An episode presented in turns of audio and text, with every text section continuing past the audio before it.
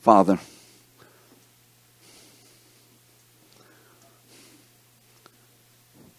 what a significant time and activity this is for you.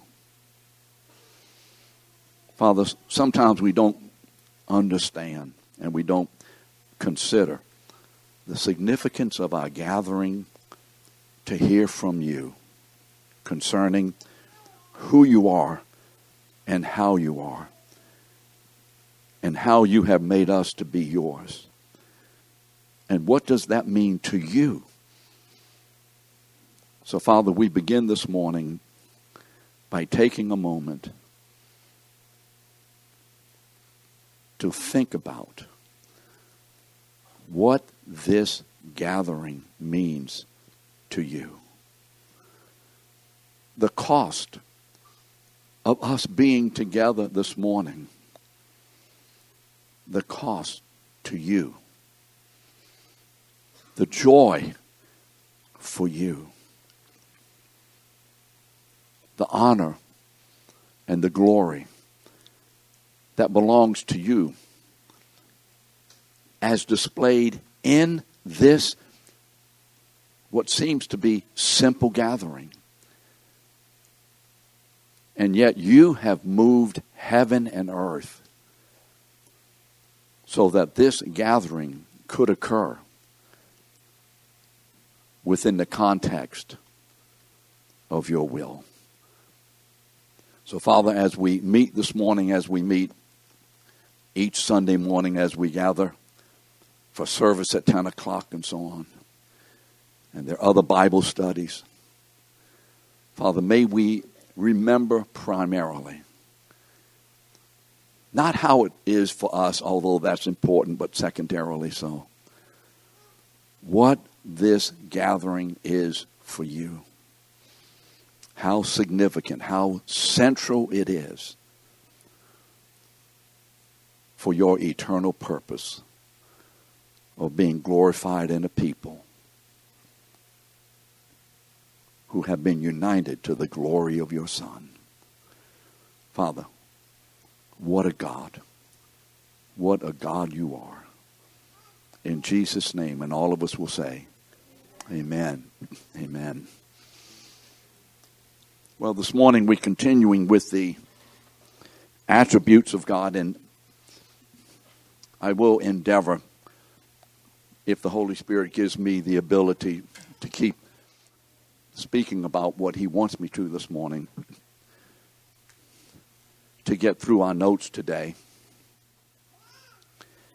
And I want to just say a little bit this morning and maybe more next detail, next week, more detail. this morning we begin to talk about a set of attributes. It's going to be holiness, righteousness, justice, love. Those are the next four that we're going to talk about. And just to prepare you, that these four, and many others, but remember, we're not covering everything. These four attributes, as with all the attributes, hey, John, all the attributes of God. And this is so important to remember. And if you haven't remembered it, write it down. Because God is one in Himself. Remember, three persons, but as one in His being because he is a se. What does that mean? What? Self existent.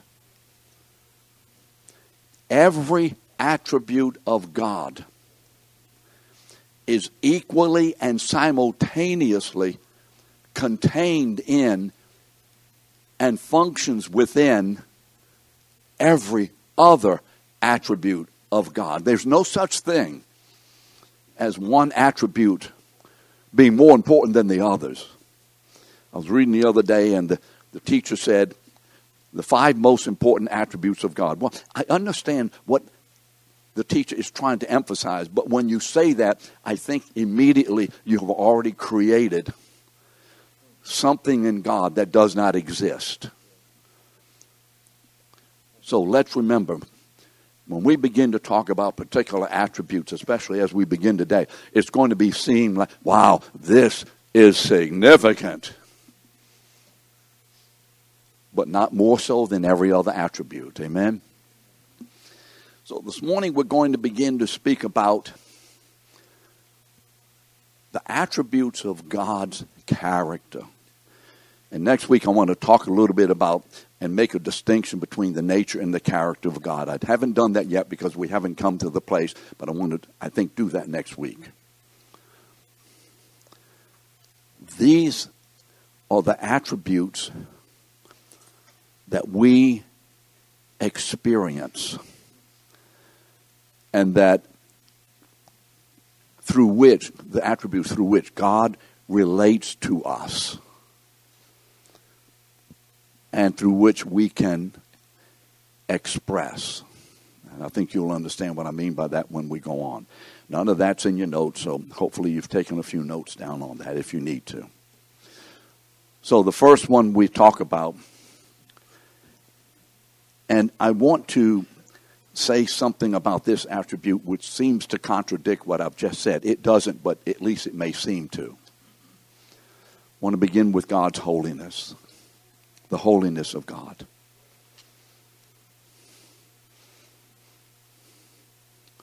And in the church today, I could be incorrect, but it seems to be that in the church today, and let me say it this way too often and even one time is too often. Too often, this attribute is not as centrally significant to the members of the church as it is to God. Did we hear that? It's not as centrally significant to us too often as it is centrally significant to God. So when we say the holiness of God, what are we talking about? There are two aspects of God's holiness that we need to understand and to know. Now, what comes in your mind when I say the holiness of God? His what? Hmm?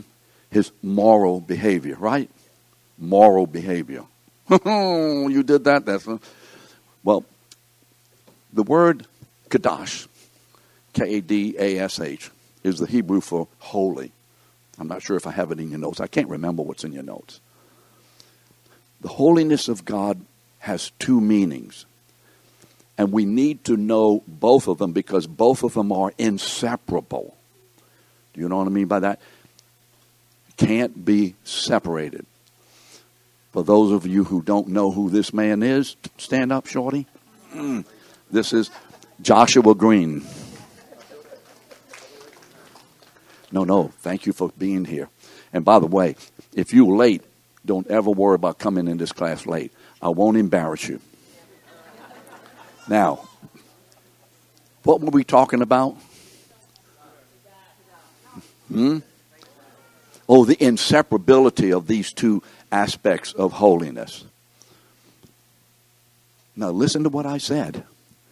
I said inseparable. Now, Annabelle, what does that mean? Cannot be separated. And if they are separated, you lose the entire meaning. Correct? Do we have that? Okay, we understand that.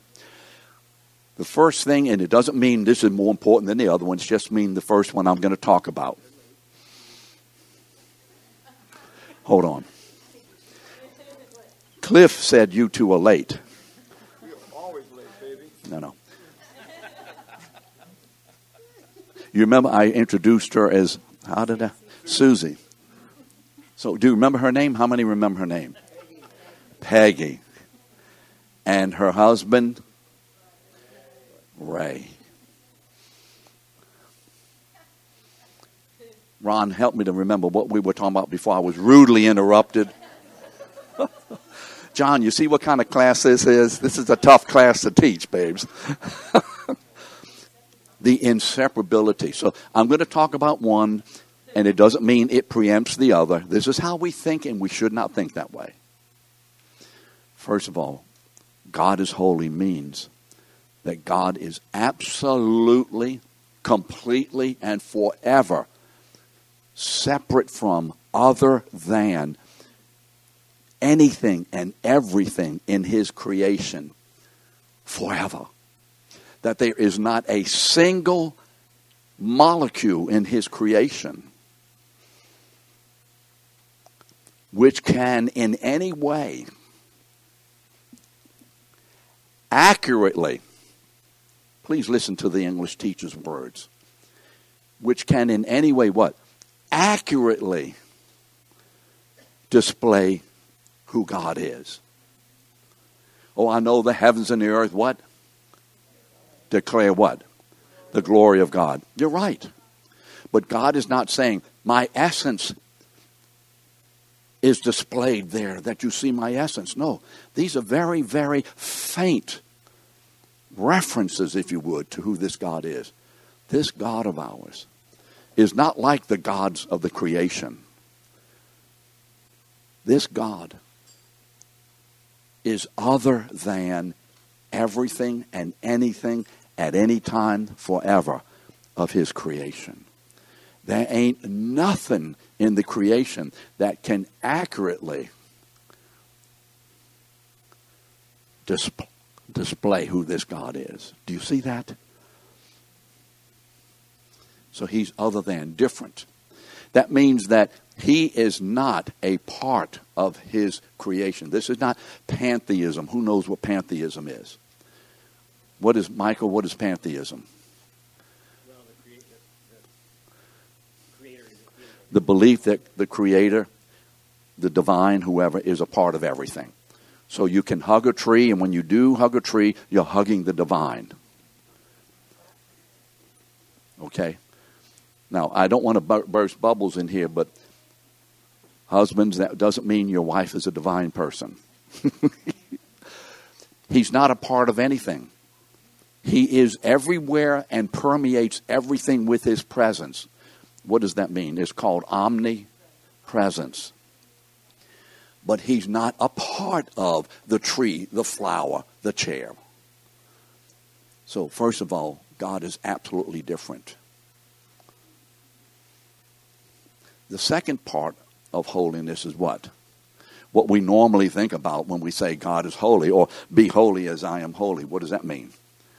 His moral perfections that God is morally perfect and pure, that there is absolutely nothing of sin or fault or failure, of inconsistency in God at any time under any circumstance. Do we hear me this morning? Because you see, we equivocate in these issues, and we're not sure about these because we tend to evaluate or define God from what we understand and what we experience in life, correct? I mean, how many of us know when something happens and we say immediately, well, that can't be God? How many of us, any of us have thought that? Or this is happening to me. Well, God can't be in that. Anybody? Am I the only one who's ever thought this way? Liz, have you felt that way? Then raise your hand. Okay. Cody, have you ever thought that way? This can't be God. Well, you said that to me. Steve, have you ever thought that? Steve Roberts.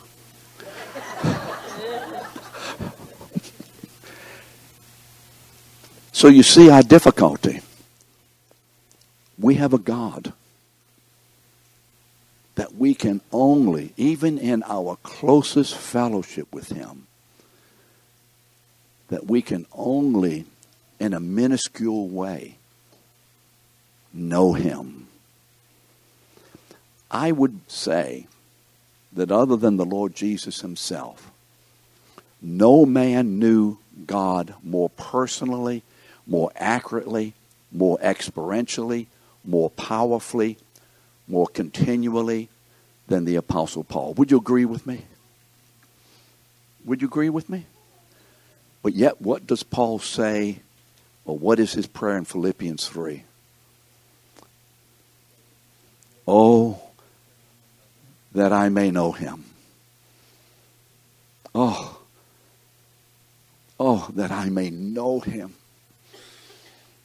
You see, Paul knows as close as Paul was in experiencing the Father, the Son, and the Holy Spirit, as close,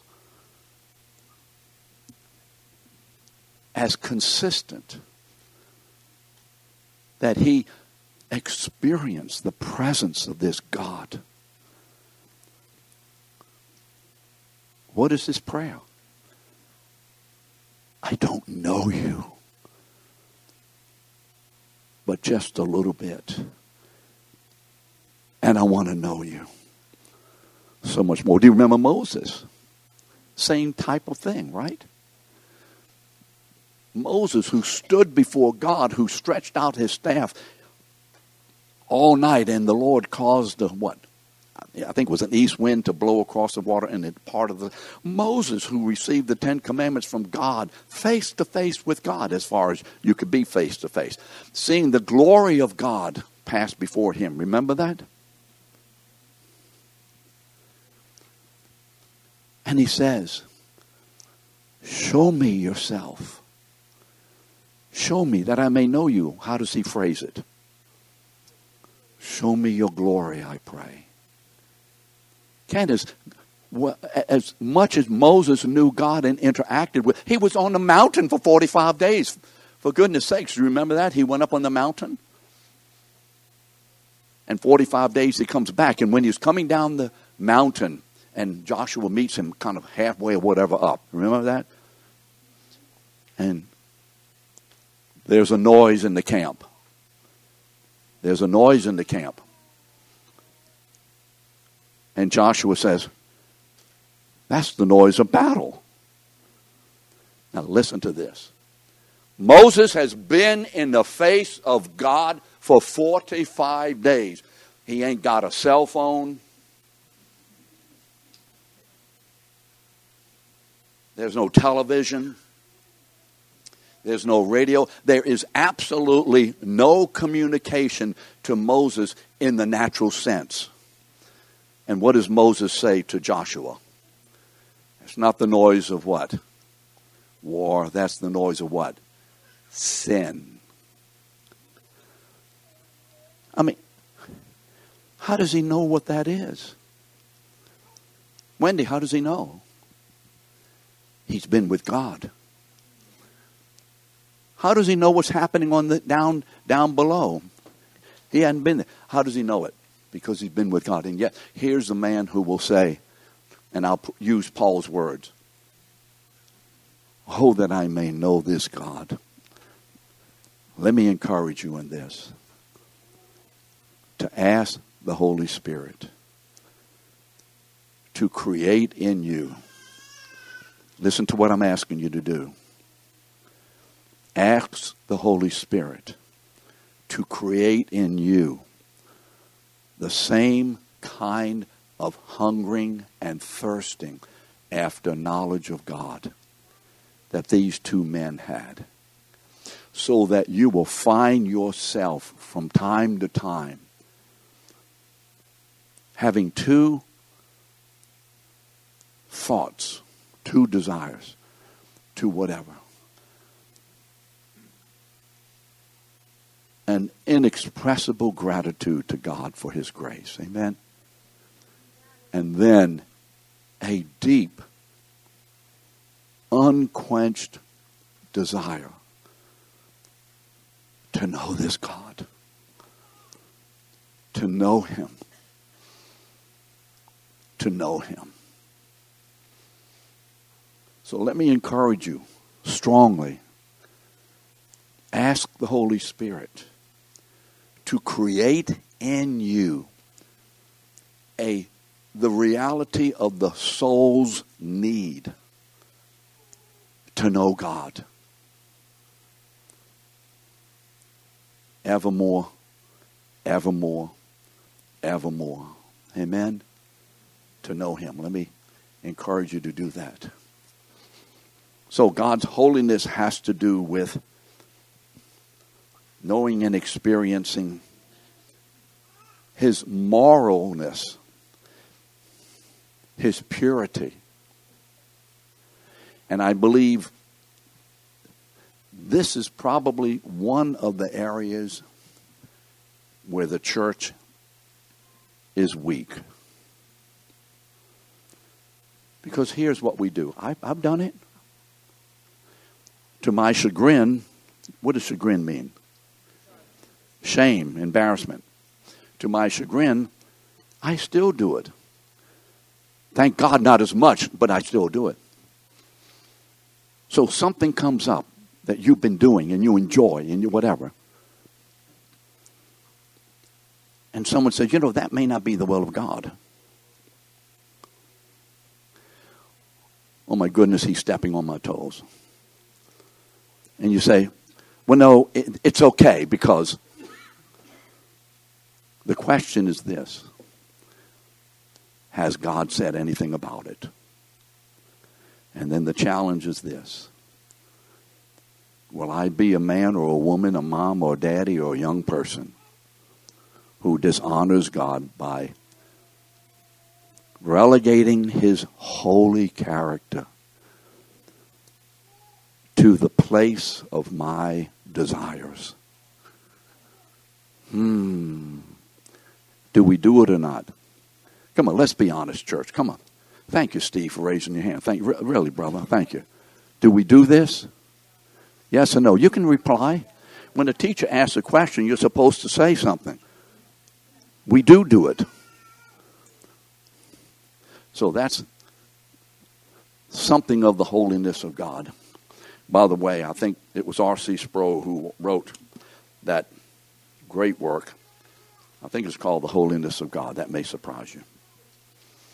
And so here's a command that we see in the Bible. We see it in, in 1 Peter, we see it in Leviticus 11. It's the same command, just restated. I'll read it in 1 Peter. Just as God who called you is holy. Do we see? Uh, uh, is this in your notes? Just as God who called you is holy, so what? You be holy. Now let me let me write that differently for you and put it in your notes. You be as holy as God is holy. Oh my gosh. Oh my goodness. What's the criteria?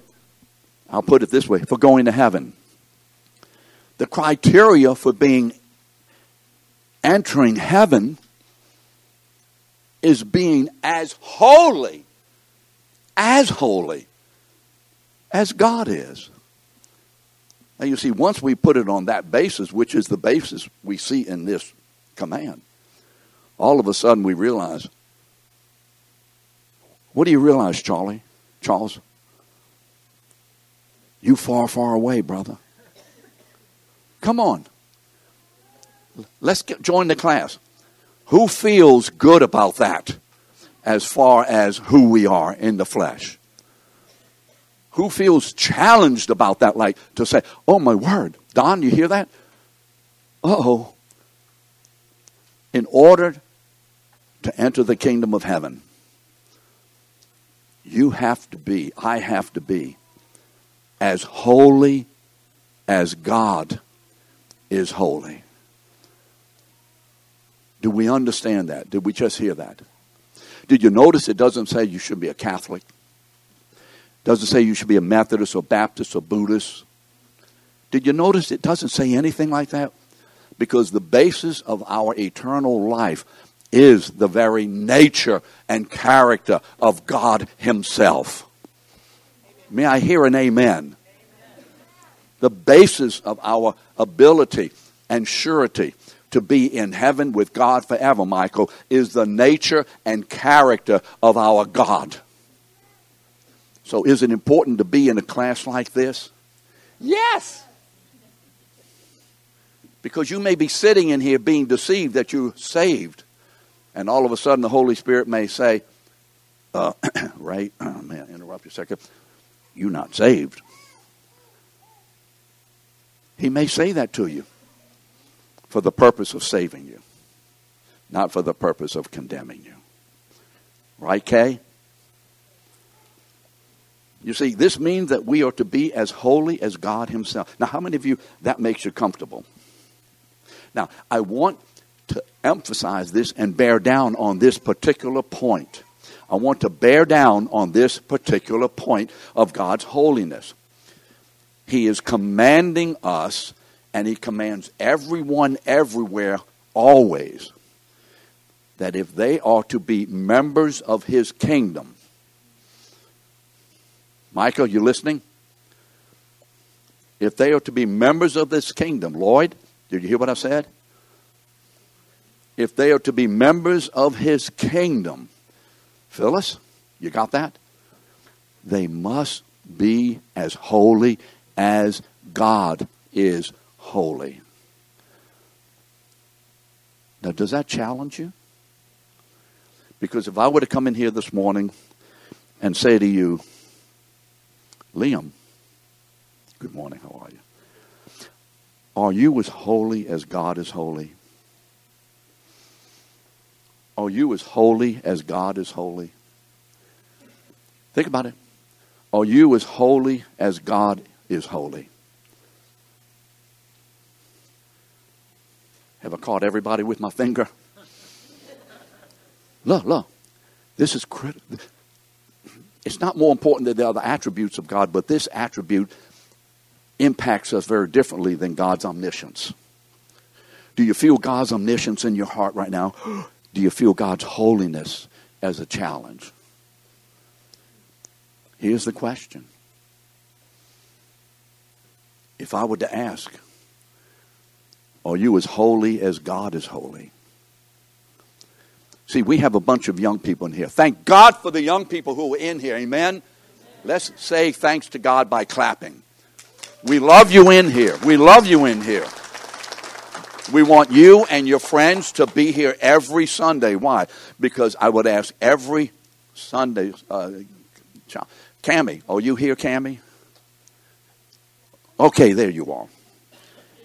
What would hap- What would you say?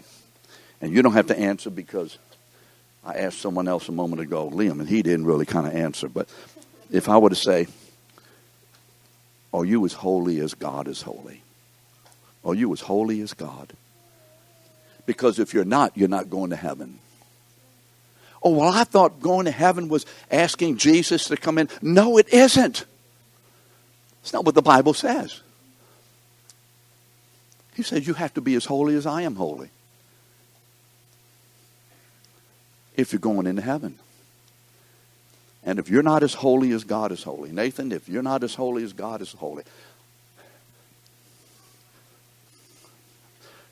Clara, if you're not as holy as God is holy, Mike, if you're not as holy as God is holy, are you getting this this morning? Are you getting this?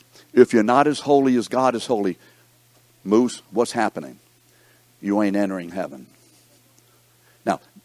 That should cause us to ask one question How, what? Can I or do I become holy? Someone read the notes and is cheating.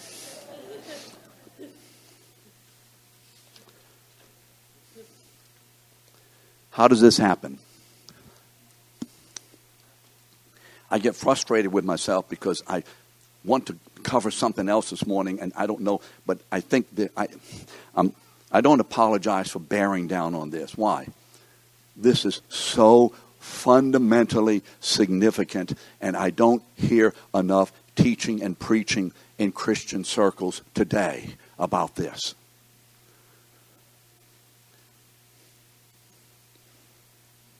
The foundational issue between us and God the foundational problem or challenge between us and God is that He is holy. What does that mean? Completely, absolutely, perfectly pure. Without sin, fault, failure of any type. And we ain't. That means this that even one sin in my life, committed just one time, did you hear it? One sin committed one time will be the functional display that I am unholy. Oh, you're with me today. AJ, did you just hear what I said? Warren, did you get it? One sin, one time, and I am, you notice I said functionally because we're, you know, we I am functionally unholy. One thing, Liam, you've ever done one thing wrong one time, you are unholy, functionally unholy. Everybody got that? So, what is the problem? What in the world has to happen so my unholiness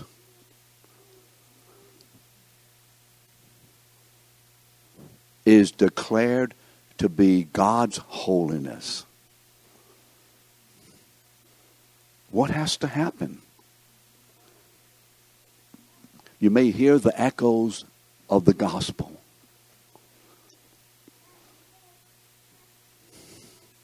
So, what did I say? What question did I want to bear down on?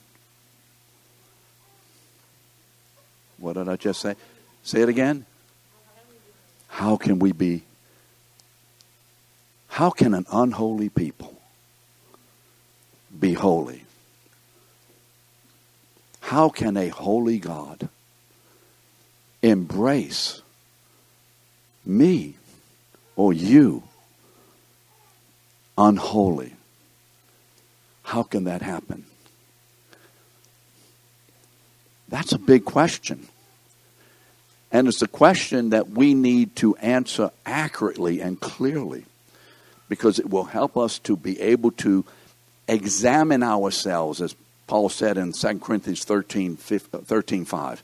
Examine yourselves. He's talking to the church, and he says, Examine yourselves to see if or whether or not you are in the faith. In other words, examine yourselves, those who say you're believers in the church. He's talking to the church. Examine yourselves to see if you're saved. And we almost rarely never do that because we say, I'm saved. Why? Because, you know what? Here's what I've seen over the years. I'm 80 years old. I have been saved, and this isn't patting on the back, just give you a reference. I have been saved since 1964. How many of you were not born in 1964? Man, this is a strange group.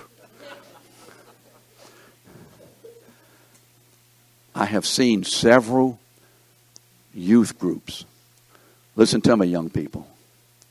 Listen to me, mamas and daddies, and you on TV. Listen to me. Listen to me. And be afraid. I have seen several youth groups since I was a member of what we call the MYF, the Methodist movement, youth movement. That goes back to the 1950s. Gene and I were members of the same church. I've seen a whole bunch of generations come through. That's the blessing of being old. Because I can tell you from personal experience of what I have seen that there is a massive weakness and problem in the church today. Do I mean Lakeview? Yes. Do I mean other churches? Yes. I mean Lakeview Christian Center. I've been in the leadership team in this church for 45 years, and I still mean this church. I'm not talking about them, Ray. I'm talking about us who have led.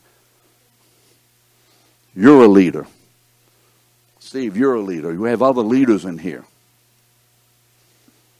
What have I seen? I've seen significant fall away not from Christ, fall away from what people thought they were saved because they were part of the church and they participated in the activities. Oh, you're listening to me, young people, at least, especially, but the rest of us. One of the most significant things we need to do as church members, and I don't know how well we're doing this. I am concerned. May I express a concern to you, Herman? You're a daddy. Wendy, may I express, Steve, express a concern to you. Others of you. I am deeply concerned that there are children in your family whom you would say, well, sure, he's saved. Certainly she's saved. Man, you're in youth group every Wednesday night. You're singing in the choir. You're, you're doing around. You got great. That's not the question. And I have seen disaffection in large numbers over the years in each generation. I've seen it. And I hope to God that this generation, at this church, I am wrong about this, Flo, but I have a great concern that I will not be. That there are youth in this church and in other churches that are sitting and experiencing and having a good whatever in this church that 20 years from now will not be walking in a way that manifests the presence of God meaning either that they're not saved and were never saved, or that they have really fallen away from their fellowship with God. Are you listening to me today, church? May I hear a yes or a no? Are you listening? Yes. I'm afraid for you. Todd, I'm afraid. How many kids you have? How many? Five. Glorious, how many of y'all in that family right now? Four and others. Dan, I'm afraid. You minister continually. You and Kyle minister continually to what is called? What is it called? Come on, loud. WyldLife. What does WyldLife mean? You minister to the gospel to what group of people? Middle school young people. Thank God for people like you and Kyle. Yes, you may say amen. Men like that are out there seeking the sheep of God and being used by the Holy Spirit to bring them into the fold and then to keep them in the fold through the ministry of the Holy Spirit. Thank you. I'm concerned in my own life how much I am, may I put it this way? I'm concerned in my own life Jody, of how much I am willing to be holy. Did that connect with you? Hmm? Jan, did that connect with you? I am willing to be holy. Ben, are you listening to me?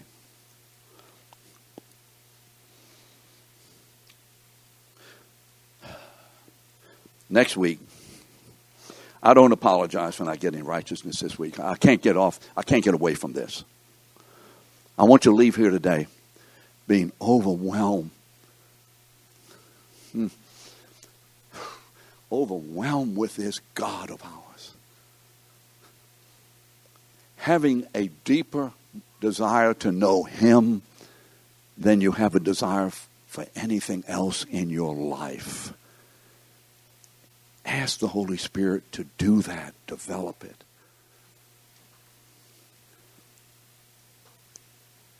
And also a great concern that without holiness, what does Hebrews say? To what? To forgotten the verse. No one will see the Lord.